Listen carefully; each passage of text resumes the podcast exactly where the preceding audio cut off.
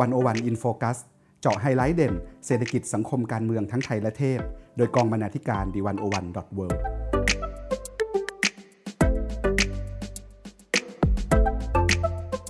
สวัสดีค่ะยินดีต้อนรับเข้าสู่รายการ หนึ่งศูนย์หนึ่ง In Focus สัปดาห์นี้ท่านผู้ฟังอยู่กับเตย วจนาวรยังกูลบรรณาธิการ ดี หนึ่งศูนย์หนึ่ง World ค่ะและอ้ายภาวันธนาเลิศสมบูรณ์จากกองบรรณาธิการ ดี หนึ่งศูนย์หนึ่ง World เช่นกันค่ะค่ะจากการแพร่ระบาดของโควิด สิบเก้า นะคะที่พวกเราเนี่ยกำลังเผชิญอยู่ร่วมกันในตอนนี้นะคะซึ่งโรคระบาดเนี่ยก็ได้เข้ามาสร้างความเปลี่ยนแปลงในทุกภาคส่วนทุกช่วงชีวิตของทุกคนแล้วก็โดยเฉพาะกับคนที่ตอนนี้นะคะกำลังอยู่ในช่วงหัวเลี้ยวหัวต่อของชีวิตค่ะเมื่อกระบวนการตามปกติเนี่ยเราไม่สามารถจะดำเนินต่อไปได้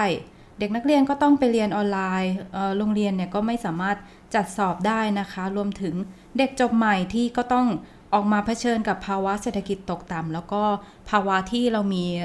การว่างงานสูงค่ะช่วงสัปดาห์ที่ผ่านมานะคะทางหนึ่งศูนย์หนึ่งเนี่ยก็ได้มีงานเขียนชิ้นหนึ่งที่ได้พาไปสำรวจมนุษย์รอยต่อซึ่งเป็นกลุ่มคนที่ได้รับผลกระทบจากโรคระบาดนะคะในบทความมนุษย์รอยต่อเมื่อจุดเปลี่ยนชีวิตมีโควิด สิบเก้า เข้ามาแทรกค่ะ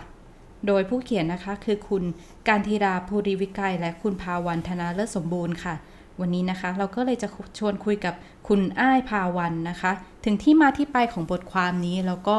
รายละเอียดเนื้อหาที่น่าสนใจค่ะสวัสดีค่ะคุณอ้ายสวัสดีค่ะพี่เตยค่ะอ้ายค่ะอยากให้อ้ายช่วยขยายความนิดนึงนะคะว่ามนุษย์รอยต่อที่อ้ายจั่วขึ้นมาเป็นชื่อบทความเนี่ยมันคืออะไรและทำไมอ้ายถึงสนใจมาเขียนเรื่องนี้ค่ะได้เลยค่ะพี่เตยคือเราก็ต้องเข้าใจกันก่อนว่าโควิด สิบเก้า เนี่ยมันเป็นโรคระบาดที่อยู่กับเรามาค่อนข้างนานแล้วเหมือนกันแล้วก็ตอนที่เราคิดกันตอนแรกๆเราก็เลยอยากจะหามุมมองประเด็นใหม่ๆที่เอามาเล่าว่าจริงๆแล้วเนี่ยโควิด สิบเก้า เนี่ยส่งผลอะไรต่อชีวิตคนเราบ้างเอาแบบพื้นฐานที่สุดเหมือนอยู่ในชีวิตประจำวันของทุกคนที่สุดแล้วก็มานั่งคิดว่าในช่วงเวลาแบบนี้ที่ได้ผ่านการระบาดรอบแรกมาแล้วแล้วก็มาถึงการระบาดรอบสองเนี่ยใครกันที่จะเป็นคนที่ได้รับผลกระทบกันมากที่สุดใครกันที่น่าจะปวดหัวในสถานการณ์นี้มากที่สุดค่ะแล้วเราก็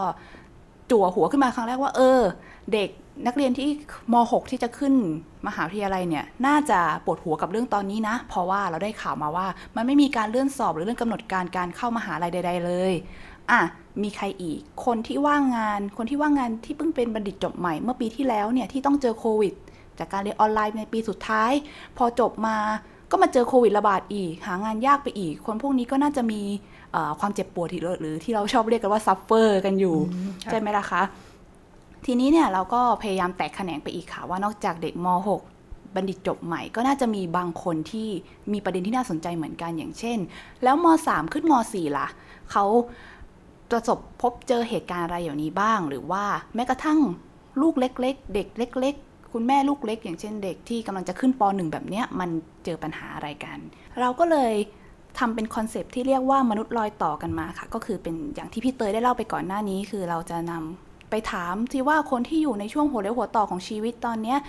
เขาออกแบบอนาคตตัวเองยังไงเขาเจอกับปัญหาความเจ็บปวดความน่าปวดหัวยังไงจากการที่มีโควิด สิบเก้า เนี่ยเข้ามาแทรกระหว่างการที่ต้องข้ามช่วงชั้นอะไรต่างๆในชีวิตแบบนี้ค่ะแล้วในบทความนี้อ้ายก็ได้ไปคุยกับมนุษย์รอยต่อในอย่างที่อ้ายได้อธิบายไปแล้วนะคะว่าคือคนที่อยู่ในช่วงชีวิตที่กำลังเกิดความเปลี่ยนแปลงแต่ว่าก็จะได้รับผลกระทบจากโควิดเริ่มแรกเลยเนี่ยก็คือในเด็กเล็กๆแต่แต่คุณอ้ายไม่ได้ไปคุยกับน้องที่กำลังจะขึ้นป หนึ่งใช่ไหมคะใช่ค่ะคือถ้าเกิดเราไปขึ้นกับไปคุยกับเด็กเด็กเกินไปก็คงจะไม่ค่อยอาจจะไม่ได้เห็นความลำบากอะไรเนาะคนที่ลำบากที่สุดน่าจะเป็นคุณแม่มากกว่าอ้ายก็เลยติดต่อไปหาคุณแม่ที่มีลูกเล็กกันค่ะค่ะอยากให้อ้ายช่วยเล่านิดนึงว่าจากที่ได้ไปคุยกับคุณแม่ของน้องเล็กๆที่กำลังจะเตรียมขึ้นป หนึ่งเนี่ยเขาเจอปัญหาอะไรบ้างจากโควิดที่เกิดขึ้นนะคะได้เลยค่ะต้องขอเล่าก่อนว่าคุณแม่คนนี้เนี่ยเขาชื่อว่าคุณณัชชาสิ่งที่น่าสนใจในตัวของคุณณัชชาเองก็คือการที่เขาจะต้องเป็น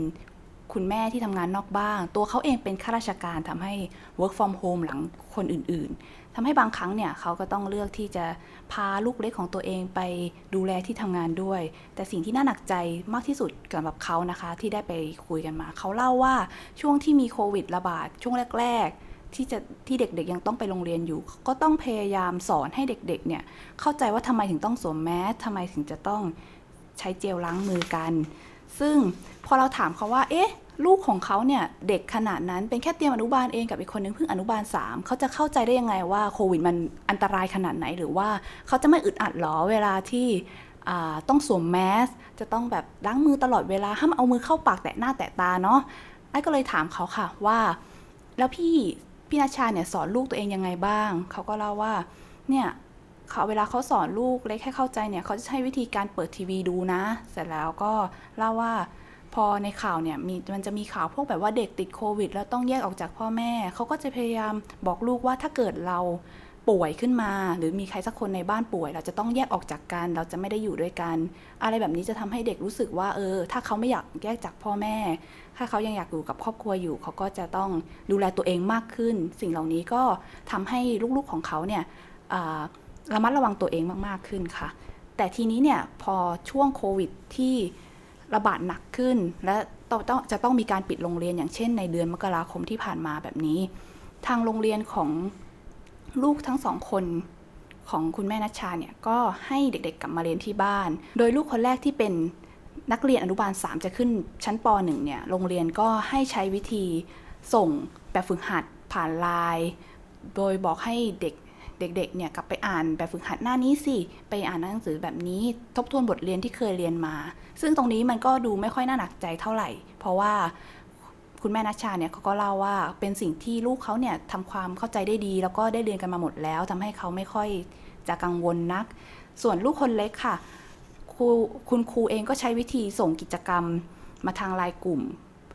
เป็นกิจกรรมที่โรงเรียนมักจะจัดกันในวันปกติแล้วก็ให้ผู้ปกครองเนี่ยไปดูตัวอย่างแล้วก็ให้ปรับใช้กับน้องๆซึ่งตรงนี้ก็น่าสนใจว่ามันก็เรียกร้องต้นทุนบางอย่างจากพ่อแม่เหมือนกันว่าคุณควรจะมีพื้นที่ในบ้านที่จัดเป็นห้องเด็กเล็กได้ที่มีพื้นที่ให้เด็กเล็กทำกิจกรรมที่มีอุปกรณ์ต่างๆค่อนข้างพร้อมเพื่อที่จะพัฒนาพัฒนาการลูกให้เหมาะสมตามวัยด้วยทีนี้เนี่ย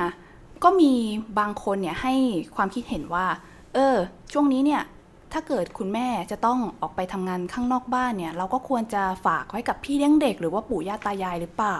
ซึ่งพี่ณัชชาเองก็เล่าให้อ้ายฟังว่าในกรณีของเขาเนี่ยคุณปู่คุณย่าเนี่ยของน้องๆเนี่ยค่อนข้างอายุเยอะแล้วแล้วก็อยู่ต่างจังหวัดด้วยอีกทั้งเวลาที่เด็กลูกเล็กต่างๆเนี่ยจะต้องเรียนที่บ้านทำกิจกรรมที่บ้านแบบนี้เนี่ยคุณปู่คุณย่าคนสูงอายุเองอาจจะทำความเข้าใจไม่ไม่รู้ว่าจะต้องทำอย่างไรไม่รู้จะให้ต้องเขาต้องเรียนแบบไหนเนาะทำให้เขาเนี่ยเลือกที่จะอยู่กับเอาให้เด็กๆเนี่ยอยู่กับตัวเองมากกว่าฉะนั้นเนี่ยช่วงนี้ก็เรียกได้ว่าเป็นช่วงที่หนักมากสำหรับคุณแม่หลายๆคนที่จะต้องทำงานนอกบ้านด้วยมีลูกเล็กด้วยกลับมาแล้วก็ต้องสอนลูกๆให้มีพัฒนาการตามวัยด้วยเราจะเห็นได้อย่างนี้นะคะพี่เตยว่าเด็กๆที่จะต้อง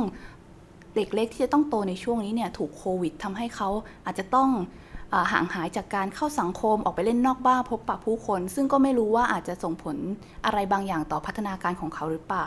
แล้วก็อาจจะทำให้คุณแม่หรือครอบครัวบางกลุ่มอาจจะต้องรับภาระหนักกว่าเดิมด้วยค่ะค่ะฟังดูแล้วสำหรับเด็กเล็กเนี่ยสิ่งที่น่ากังวลก็คือเรื่องพัฒนาการนะคะซึ่งบทบาทหนักเนี่ยก็จะไปตกอยู่ที่คุณแม่แต่ว่าถ้าสำหรับเด็กที่โตขึ้นมาหน่อยที่เริ่มใช้เทคโนโลยีเป็นการเรียนออนไลน์ในช่วงโควิดนี้จะเป็นปัญหาต่อเขาไหมคะอย่างเช่นเด็กในวัยมัธยมอะค่ะค่ะอันนี้ขอหยิบยกของเคสของน้องโอปอที่เป็นเด็กม สามจะขึ้นม สี่แล้วกันนะคะซึ่งก็เป็นหนึ่งในกลุ่มเด็กมัธยมที่จะต้องเรียนออนไลน์จากบ้านเหมือนกันแต่ว่าจุดที่น่าสนใจมันอยู่ตรงนี้ค่ะพี่เตยคือเขาเล่าว่าช่วงที่โควิดเริ่มระบาดแล้วโรงเรียนเนี่ยให้เขาไปเรียนออนไลน์โรงเรียนกลับไม่ได้บอกหรือสอนวิธีการใช้เครื่องมือออนไลน์ให้กับเขาเลยเขาไม่รู้ว่าควรจะเข้าไปเรียนในบทเรียนยังไงคือ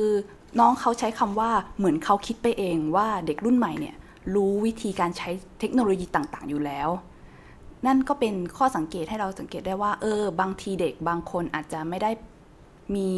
เกิดเป็นรุ่นที่เรียกว่าดิจิตอลเนทีฟอย่างที่เราเข้าใจกันหรือเปล่าเพราะว่าเขาก็เล่าว่าเนี่ยเพื่อนของเขาบางคนก็ไม่สามารถเปิดกล้องในคอมได้ไม่รู้ว่าจะเข้าไปเช็คชื่อกันยังไงทีนี้เนี่ยพอโรงเรียนฝั่งโรงเรียนเองเนี่ยก็บริหารจัดการออนไลน์แบบใช้วิธีที่เขาอาจน้องอาจจะเรียกว่าแปลกๆสักหน่อยเพราะว่าเขาบอกว่าจะต้องแบบมีการเปิดกล้องเช็คชื่อกัน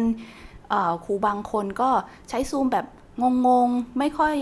จะมีประสิทธิภาพเท่าไหร่ทำให้สุดท้ายแล้วการเรียนออนไลน์ของกลุ่มเด็กมัธยมที่น้องโอปอเล่าเนี่ยคือมันก็ตะกุกตะกักกันเรียนรู้เรื่องบ้างไม่ค่อยรู้เรื่องบ้าง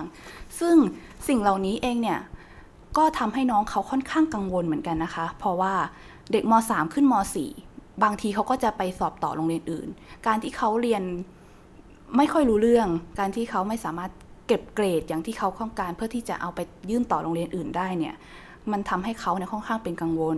ซึ่งน้องเนี่ยเขาก็สารภาพว่าตอนนี้เนี่ยเขาเนี่ยเหนื่อยมากเพราะว่าพ่อแม่ไม่เข้าใจเขาเลยไม่เข้าใจว่าการที่กลับมาเรียนออนไลน์ที่บ้านแล้วมันเหนื่อยกว่าปกติยังไงเขาอาจจะมองว่าการสอบเข้าม.สี่เนี่ยมันไม่ได้ยากขนาดนั้นแล้วน้องเองก็พยายามคุยกับพ่อแม่แล้วแต่พ่อแม่ก็ยังคิดว่ามันเป็นเรื่องปัญหาของเด็กๆอยู่เป็นเรื่องการบริหารจัดการเวลาหรือเปล่าเป็นเรื่องของการที่ว่าเด็กควรจะรับผิดชอบตัวเองให้ได้ดีกว่านี้เขาก็เลยฝากมาบอกว่าถ้าเกิดอยากจะพูดกับผู้ใหญ่ได้เนี่ยไม่อยากจะให้ตัดสินด้วยอายุไม่อยากจะให้ตัดสินว่าปัญหาของพวกเขาเป็นเพียงปัญหาเล็กๆเพราะว่าเป็นปัญหาทางจิตใจแล้วก็บางทีอาจจะส่งผลถึงสุขภาพจิตและความเตรียมพร้อมของพวกเขาด้วยค่ะค่ะฟังดูแล้วก็น่าจะมีปัญหาใหม่ๆเกิดขึ้นในแวดวงการศึกษาไทยที่เราไม่เคยเจอมาก่อนในการเรียนออนไลน์เต็มรูปแบบอย่างนี้นะคะแล้วก็ทราบว่าสำหรับเด็กโตขึ้นมาหน่อยอ้ายก็ได้ไปคุยกับนักเรียนมอหกที่กำลังเตรียมเข้ามหาวิทยาลัยคิดว่านอกจากเรื่องเรียนออนไลน์แล้วเนี่ยมันน่าจะมีปัญหาเกี่ยวกับเรื่องการสอบเข้าด้วยหรือเปล่าคะใช่ค่ะจริงๆเนี่ยปัญหาเรื่องเรียนออนไลน์เนี่ยเป็นปัญหาที่ค่อนข้างจะเป็นจุดร่วมกันของเด็กมัธยมเลยก็ว่าได้โดยอ้ายได้ไปคุยกับน้องเอ๋ยที่เป็นนักเรียนมอหกกำลังจะเตรียมขึ้นมหาลัยค่ะเขาเล่าว่าการเรียนออนไลน์เนี่ยจริงๆนอกจากทำให้เข้าใจอะไรยากขึ้นไปแล้วทำให้เก็บเกรดยากแล้วยังทำให้มีภาระงานเพิ่มมากขึ้นด้วยสมมุติอย่างนี้ค่ะพี่เตยสมมุติว่าถ้าเราได้ไปโรงเรียนเนี่ยเราก็จะมีคะแนนเช็คชื่อเข้าห้องเนาะมีคะแนนสอบในห้องอะไรแบบนี้แต่เขาบอกว่าพอมันเรียนออนไลน์เนี่ยกลายเป็นว่าคะแนนเข้าห้องก็ไม่มีคะแนนสอบในห้องก็ไม่มีทุกคนเนี่ยอยากจะได้คะแนนก็ต้องทำยังไงต้องทำงานค่ะ mm-hmm. ฉะนั้นเราต้องทำงานหนักเป็นสองเท่าหรือสามเท่าเพื่อที่เพื่อที่จะได้คะแนนสอบเท่ากับคะแนนสอบครั้งหนึ่งในห้องแบบนี้น้องเอ๋ยเขาเล่าอีกนะคะว่าโรงเรียนของเขาเนี่ย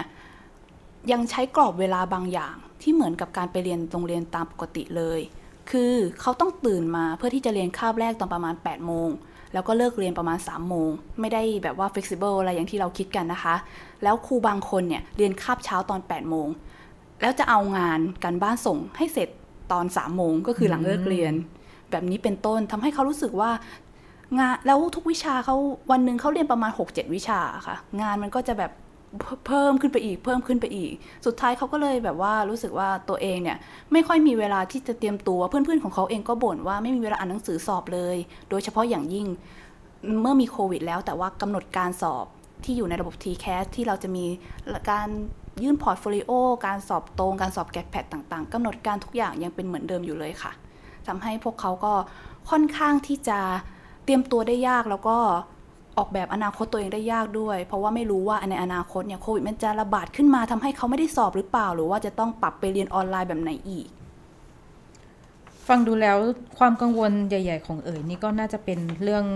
ความไม่แน่นอนในระบบใช่ไหมคะที่เอ๋ยเนี่ยจะต้องกำลังจะต้องสอบเข้ามหาวิทยาลัยซึ่งเป็นรอยต่อที่สำคัญของชีวิตใช่ค่ะอาจจะเรียกได้ว่าทั้งในระบบของโรงเรียนตัวเองแล้วก็ระบบที่เป็นระบบภาพกว้างของระบบการศึกษาเลยก็ว่าได้ค่ะถ้าขยับมาที่มนุษย์รอยต่ออีกกลุ่มหนึ่งที่ไอ้ได้ไปคุยก็คือเด็กจบใหม่เพิ่งจบจากมหาลัยหมาดๆเลยอันนี้กลุ่มนี้เขาจะมีปัญหาหลักๆคือเรื่องอะไรบ้างคะอืมอันนี้น่าสนใจมากเลยค่ะพี่เตยเพราะว่าไอ้ได้ไปคุยกับบัณฑิตสองรูปแบบเลย คนแรกเนี่ยชื่อว่าน้องผิวเขาเป็นบัณฑิตจบใหม่ที่ตอนแรกเนี่ยวางแผนว่าจะไปเรียนต่อที่ต่างประเทศด้วยแต่ว่าก็แน่นอนแล้วค่ะเวลาที่พอมีโควิดเข้ามาปุ๊บเราไม่สามารถเดินออกทางออกจากต่างประเทศได้เลยฉะนั้นเนี่ยแผนที่เขาตั้งใจว่าจะไปเรียนต่อล้มหมดเลยค่ะก็ทำให้น้องผิวเนี่ยจะต้องเปลี่ยนแผนทั้งหมดเลยไม่ไปเรียนต่างประเทศแล้วแต่ว่าหันมาหางานประจำทำในประเทศไทยแทนแต่ว่าก็มีปัญหาเล็กน้อยอีกเล็กน้อยค่ะเพราะว่าเป็นสิ่งงานที่น้องผิวเนี่ยอยากจะทำคือเป็นงานเกี่ยวกับการจัดอีเวนต์เพราะว่าที่บ้านเขาเขาเล่าว่าทำธุรกิจเกี่ยวกับอีเวนต์เนาะเขาทำให้เขาอยากจะไปหาประสบการณ์เกี่ยวกับ บริษัทข้างนอกก่อนที่จะมาดูแลธุรกิจของตัวเองแต่เผอิญว่าโควิดนะคะมันล้มงานอีเวนต์ทุกอย่างทำให้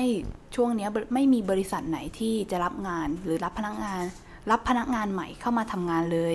สุดท้ายแล้วเนี่ยตอนนี้เขาก็เลยได้แต่ทำงานฟรีแลนซ์โดยที่เขาก็เล่าว่าเขาตัวเองเขาเป็นอินฟลูเอนเซอร์เกี่ยวกับรับงานถ่ายแบบสินค้าเสื้อผ้าใน ไอ จี อยู่แล้วก็ทำควบคู่ไปกับงานฟรีแลนซ์กราฟิกดีไซเนอร์ด้วยค่ะแต่ว่าก็งานฟรีแลนซ์เนี่ยมันก็ดูไม่มั่นคงแล้วก็ยิ่งไม่มั่นคงมากขึ้นไปอีกเมื่ออยู่ในสภาวะโควิดแบบนี้เนาะเขาก็เล่าให้ฟังว่างานอินฟลูเอนเซอร์ของเขาเนี่ยก็ถูกยกเลิกไปหลายงานเหมือนกันเพราะว่าโควิดทำให้ไม่สามารถออกไปถ่ายแบบได้ไม่สามารถเข้าสตูที่มีหลายคนได้ส่วนการเป็นฟรีแลนซ์กราฟิกดีไซเนอร์เนี่ยก็จำเป็นต้องมีคอนเน็กชันหรือว่ารู้แหล่งงานซึ่งบัณฑิตจบใหม่เนี่ยบางทีก็อาจจะไม่รู้จักเส้นสายอะไรแบบนี้มากนักเขาก็เลยว่าเอ่อค่อนข้างจะกังวลนิดหน่อยว่าชีวิตตอนนี้จะไปทางไหนดีเพราะว่าการเป็นฟรีแลนซ์มันก็อาจจะเป็นได้ไม่นานนักถ้าเกิดหมดโควิดไปแล้วเขาจะสามารถไปเรียนต่อได้ทันทีเลยหรือเปล่าอะไรทำนองนี้ล่ะค่ะค่ะฟังดูแล้วน่าหนักใจมากๆสำหรับปัญหาของผิวนะคะที่อยากไปเรียนต่อก็เรียนไม่ได้อยากทำงานพอเป็นอาชีพสายอีเวนต์ก็เจอผลกระทบจากโควิดค่ะแล้วถ้าสำหรับโซยที่เป็นบัณฑิตจบใหม่อีกคนที่อ้ายได้ไปคุยนี่มีปัญหาแตกต่างจากผิวยังไงบ้างค่ะจริงๆโซยเนี่ยเอ่อเป็นบัณฑิตที่เขาไม่ได้วางแผนว่าจะเรียนต่อเขาวางแผนว่าจะหางานประจำนี่แหละแล้วต้องเล่าให้ฟังก่อนค่ะว่าเขาเนี่ยจบสายวิศวกรรมมาซึ่งทำให้บริษัทที่เขามองหาเนี่ยก็จะเป็นบริษัทเกี่ยวกับที่จัดหาวิศวกรหรือว่าบริษัทก่อสร้างอะไรทำนองนั้นเนาะแต่ก็นั่นนี่แหละค่ะโควิดมันทำให้โปรเจกต์ต่างๆการก่อสร้างอะไรต่างๆถูกล้มแพลนไปทั้งหมดตอนนี้เนี่ยเขาก็เลยยอมรับว่าตัวเองก็ยังว่างงานแล้วก็ค่อนข้างจะเคว้งคว้างสักนิดหนึ่งจุดนี้เนี่ยที่น่าสนใจก็คือพอไปถามเขาว่าอาตอนนี้เขาสนใจจะสมัครงานสายไหนอยู่เขาก็บอกว่านอกจากงานสายวิศวกรในบริษัทเอกชนต่างๆแล้วเขาก็ยังมองมองงานราชการไว้ด้วยจากเดิมที่เขามองว่างานราชการไม่น่าจะตอบโจทย์ไลฟ์สไตล์ของตัวเองแต่ว่าตอนนี้เนี่ยพอเจอโควิดเข้ามาปุ๊บงานราชการกลายเป็นงานหนึ่งที่มีความมั่นคงค่อนข้างมากนี่ก็น่าสนใจค่ะว่าบัณฑิตจบใหม่หลายๆคนตอนนี้ก็อาจจะเริ่มเปลี่ยนทัศนคติตัวเองมามองเรื่องความมั่นคงโดยมองหาสายงานราชการมากขึ้นด้วยพอเราถามเขาว่าจริงๆแล้วเนี่ยการเป็นบัณฑิตจบใหม่เนี่ยมันสร้างความกดดันให้เขาขนาดไหนเขาก็บอกว่าจริงๆที่บ้านเขาเนี่ยไม่ได้กดดันหรือพูดอะไรมากนะแต่ว่าในฐานะที่เขาเป็นบัณฑิตแล้วเขายังไม่มีงานทำเนี่ยเขาเข้าใจตัวเองอยู่แล้วว่าเอ่อมันกดดันตัวเองอยู่แล้วประมาณนึงนะคะเขากดดันตัวเองว่าบางคนเขาจะถูกมองว่าเป็นเด็กจบใหม่ที่เลือกงานหรือเปล่าหรือว่าเอ่อจะถูกมองคนอื่นมองไม่ดีหรือเปล่าในเมื่อเพื่อนๆของเขาเนี่ยได้งานกันไปหมดแล้วแต่ว่าเขาก็เลยอยากจะส่งเสียงไปให้กับคนที่ยังไม่เข้าใจสถานะของบัณฑิตใหม่ในตอนนี้ว่าอย่ามองว่าเด็กจบใหม่เลือกงานได้ไหมเพราะว่างานแรกเนี่ยมันมีผลต่อพัฒนาการของเหล่าบัณฑิตพวกนี้จริงๆไม่ว่าจะเป็นด้านทักษะความชำนาญหรือว่าความคิดความฝันอะไรต่างๆงานแรกมันส่งผลต่อตัวเขามากๆกับอีกอย่างหนึ่งก็คืออยากจะให้ผู้ใหญ่เข้าใจว่าในสถานการณ์โควิดแบบเนี้ยมันไม่ใช่แค่ว่าพยายามให้มากที่สุดแล้วมันจะได้ผลที่เราต้องการเสมอไปในโลกเนี่ยมันเปลี่ยนไปมากๆสภาพสังคมสภาพเศรษฐกิจอะไรต่างๆฉะนั้นเนี่ยการที่จะไปกดดันให้ต้องรีบหางานที่เขาไม่ได้ชอบหรือว่ากดดันว่าเขาจะต้องประสบความสำเร็จในเร็ววันเนี่ยก็อาจจะทำให้เหล่าเฟิร์สจ็อบเบอร์เนี่ยไม่ไม่มีกำลังใจในการจะทำอะไรต่อไปอะไรอย่างเงี้ยค่ะค่ะจากกลุ่มมนุษย์รอยต่อแต่ละช่วงวัยที่อ้ายได้ไปคุยมาทั้งหมดนี้อ้ายมองว่าในแต่ละกลุ่มเนี่ยเขาจะมีผลกระทบที่แตกต่างกันมากน้อยแค่ไหนคะในเรื่องของความแตกต่างนะคะอ้ายคิดว่ามันน่าจะแตกต่างกันที่รายละเอียดกับสิ่งที่แต่ละคนต้องประสบพบเจอแต่ว่าเท่าที่อ้ายฟังฟังดูเนี่ยสิ่งที่เป็นจุดร่วมกันของพวกเขาคือการที่เขารู้สึกเหนื่อยกับการที่จะต้องรับมือกับสิ่งใหม่ๆสิ่งที่มันไม่แน่นอนสิ่งที่มันไม่สามารถออกแบบได้เพราะว่าโควิดมันเปลี่ยนไปตลอดเวลาอย่างเช่นคุณแม่นัชชาเนี่ยก็ต้องแบบคอยดูซิว่าลูกจะต้องเลื่อนเปิดเทอมไหมลูกจะต้องเปลี่ยนไปเรียนออนไลน์แบบไหนอีกหรือว่าเขาควรจะออกแบบกิจกรรมให้ พัฒนาการลูกเนี่ยเป็นไปสมวัยยังไงบ้างส่วนน้องโอปอเนี่ยเขาก็กังวลว่าในอนาคตถ้าเกิดจะต้องอ้องกลับมาเรียนออนไลน์เรื่อยๆโดยที่โรงเรียนไม่ได้เตือนไม่ได้บอกอะไรไม่ได้สอนอะไรเขาอีกเนี่ยเขาจะรับมือกับพวกนี้ยังไงน้องเอ๋ยก็เช่นกันค่ะหรือว่าจะเป็นผิวกับโซยก็ตามการที่เขาจะต้องแบบออกมาใช้ชีวิตข้างนอกแล้วไม่มีใครไปไกด์เขาแล้วเขาจะรับมือกับสิ่งที่มันเปลี่ยนแปลงแบบนี้ไปได้ยังไงความกังวลใจความเหนื่อยพวกนี้เป็นสิ่งที่อ้ายได้เจอมาจากที่เขาไปสัมภาษณ์มนุษย์รอยต่อเหล่านี้ค่ะค่ะสำหรับคนที่ชีวิตกำลังอยู่ในช่วงหัวเลี้ยวหัวต่อที่จะต้องมีความเปลี่ยนแปลงแล้วก็มาเจอความไม่แน่นอนของโควิดอีกเนี่ยมันก็น่าจะเป็นเรื่องยากมากๆเลยนะคะแล้วอ้ายคิดว่าสำหรับรอยต่อของพวกเขาเนี่ยมันน่าจะมีตัวช่วยอะไรที่มันทำให้รอยต่อมันราบรื่นขึ้นได้ไหมคะอ่าอันนี้ขอไล่ไปทีละกลุ่มเลยดีกว่าละกันค่ะอย่างกลุ่มคุณแม่นัชชาเนี่ยก็บอกว่านโยบายที่ดูแลครอบครัวมากขึ้นอย่างเช่นนโยบาย work from home ที่เปิดโอกาสให้คุณแม่ที่ทำงานนอกบ้านอย่างเขาสามารถกลับมาทำงานที่บ้านแล้วก็เลี้ยงดูลูกเล็กมากขึ้นเนี่ยก็เป็นนโยบายที่ดีแล้วก็น่าจะมีการปรับเปลี่ยนหรือว่าให้สวัสดิการอะไรมากขึ้นสำหรับคุณแม่ที่จะต้องดูแลลูกเล็กในช่วงเวลานี้เนาะส่วนกลุ่มที่เป็นนักเรียนมัธยมที่ต้องเรียนออนไลน์เนี่ยสิ่งที่เขาอยากได้ก็คือการที่โรงเรียนบอกกับเขาว่าจะมีแนวทางจัดการโควิดอย่างไรอย่างชัดเจนเป็นรูปธรรมกับอีกอย่างหนึ่งคือความเข้าใจจากคุณครูจากผู้ปกครองว่าการเป็นเด็กนักเรียนที่จะต้องเรียนอยู่ในช่วงรอยต่อแบบนี้จะต้องแบบไปสอบต้องไปมีภาระงานเยอะแยะมีความเครียดกดดันเยอะแยะเนี่ยเขาจะช่วยอะไรได้บ้างจะช่วยลดงานได้ไหมหรือว่าจะช่วยออกแบบการเรียนรู้ที่เหมาะกับการเรียนออนไลน์มากขึ้นค่ะส่วนฝั่งที่เป็นบัณฑิตเนี่ยก็คิดว่าน่าจะเป็นเรื่องเกี่ยวกับเศรษฐกิจเนาะถ้าเกิดรัฐสามารถออกแบบนโยบายที่ส่งเสริมเศรษฐกิจให้มีเศรษฐกิจที่ดีขึ้นหลังจากผ่านพ้นวิกฤตโควิดไปแล้วเนี่ยน่าจะทำให้เขาสามารถวางแผนชีวิตตัวเองได้มากขึ้นว่าเขาจะไปทำงานสายไหนเขาจะหารายได้มาจากไหนแล้วก็วางแผนชีวิตต่อไปยังไงค่ะค่ะจากเรื่องมนุษย์รอยต่อที่อ้ายได้ไปทำมานะคะก็ทำให้เราเห็นว่าคนไทยปัจจุบันในแต่ละช่วงวัยเนี่ยก็มีปัญหาแตกต่างกันโดยเฉพาะคนที่กำลังอยู่ในช่วงความเปลี่ยนแปลงของชีวิตซึ่งก็เจอความยากลำบากเมื่อสิ่งที่วางแผนไว้เนี่ยไม่เป็นไปตามแผนและปัญหาต่างๆที่เขาพบเจอเนี่ยเราไม่อาจจะพูดได้ว่ามันเป็นปัญหาส่วนตัวเพราะการจัดการไม่ดีหรือว่าอะไรนะคะเพราะว่าเราอาจจะเห็นว่าหลายๆเรื่องเนี่ยถ้าระบบสามารถเข้ามาช่วยเหลือได้เนี่ยรอยต่อของพวกเขาเนี่ยมันจะราบรื่นยิ่งกว่านี้เช่นโรงเรียนมีวิธีการจัดการที่ดีกว่านี้เอาใจใส่เด็กว่าเด็กมีอุปกรณ์ไหมหรือว่าเด็กใช้เทคโนโลยีเป็นหรือเปล่าหรือว่าเด็กจบใหม่ที่รัฐน่าจะเข้าไปช่วยดูเรื่องภาวะการว่างงานเนี่ยค่ะใช่ค่ะแล้วถ้าเกิดจะให้เราเติมอะไรสักอย่างเข้าไปอ้ายคิดว่าเราน่าจะเติมความเข้าใจระหว่างคนใกล้ชิดกันมาอาจจะมาหันมาพูดคุยกันในครอบครัวว่าตอนนี้มีภาระอะไรไหมมีความเครียดอะไรจากโควิดหรือเปล่าอยากจะให้แบ่งเบากันยังไงหรือว่าอยากจะให้สนับสนุนส่งเสริมกันแบบไหนก็จะทำให้เราผ่านวิกฤตกันไปได้ด้วยกันค่ะค่ะและนี่คือรายการ หนึ่งศูนย์หนึ่ง In Focus ค่ะสำหรับคุณผู้ฟังที่สนใจอ่านเรื่องมนุษย์รอยต่อเพิ่มเติมนะคะสามารถไปอ่านได้ในบทความมนุษย์รอยต่อเมื่อจุดเปลี่ยนชีวิตมีโควิด สิบเก้า เข้ามาแทรกและคุณผู้ฟังสามารถติดตามรายการ หนึ่งศูนย์หนึ่ง In Focus ได้ทุกวันพฤหัสบดีทาง The หนึ่งศูนย์หนึ่ง World ค่ะวันนี้ดิฉันเตยวัจนาวรยังกูลและอ้ายภาวันธนาเลิศสมบูรณ์พวกเราขอลาไปก่อนสวัสดีค่ะสวัสดีค่ะ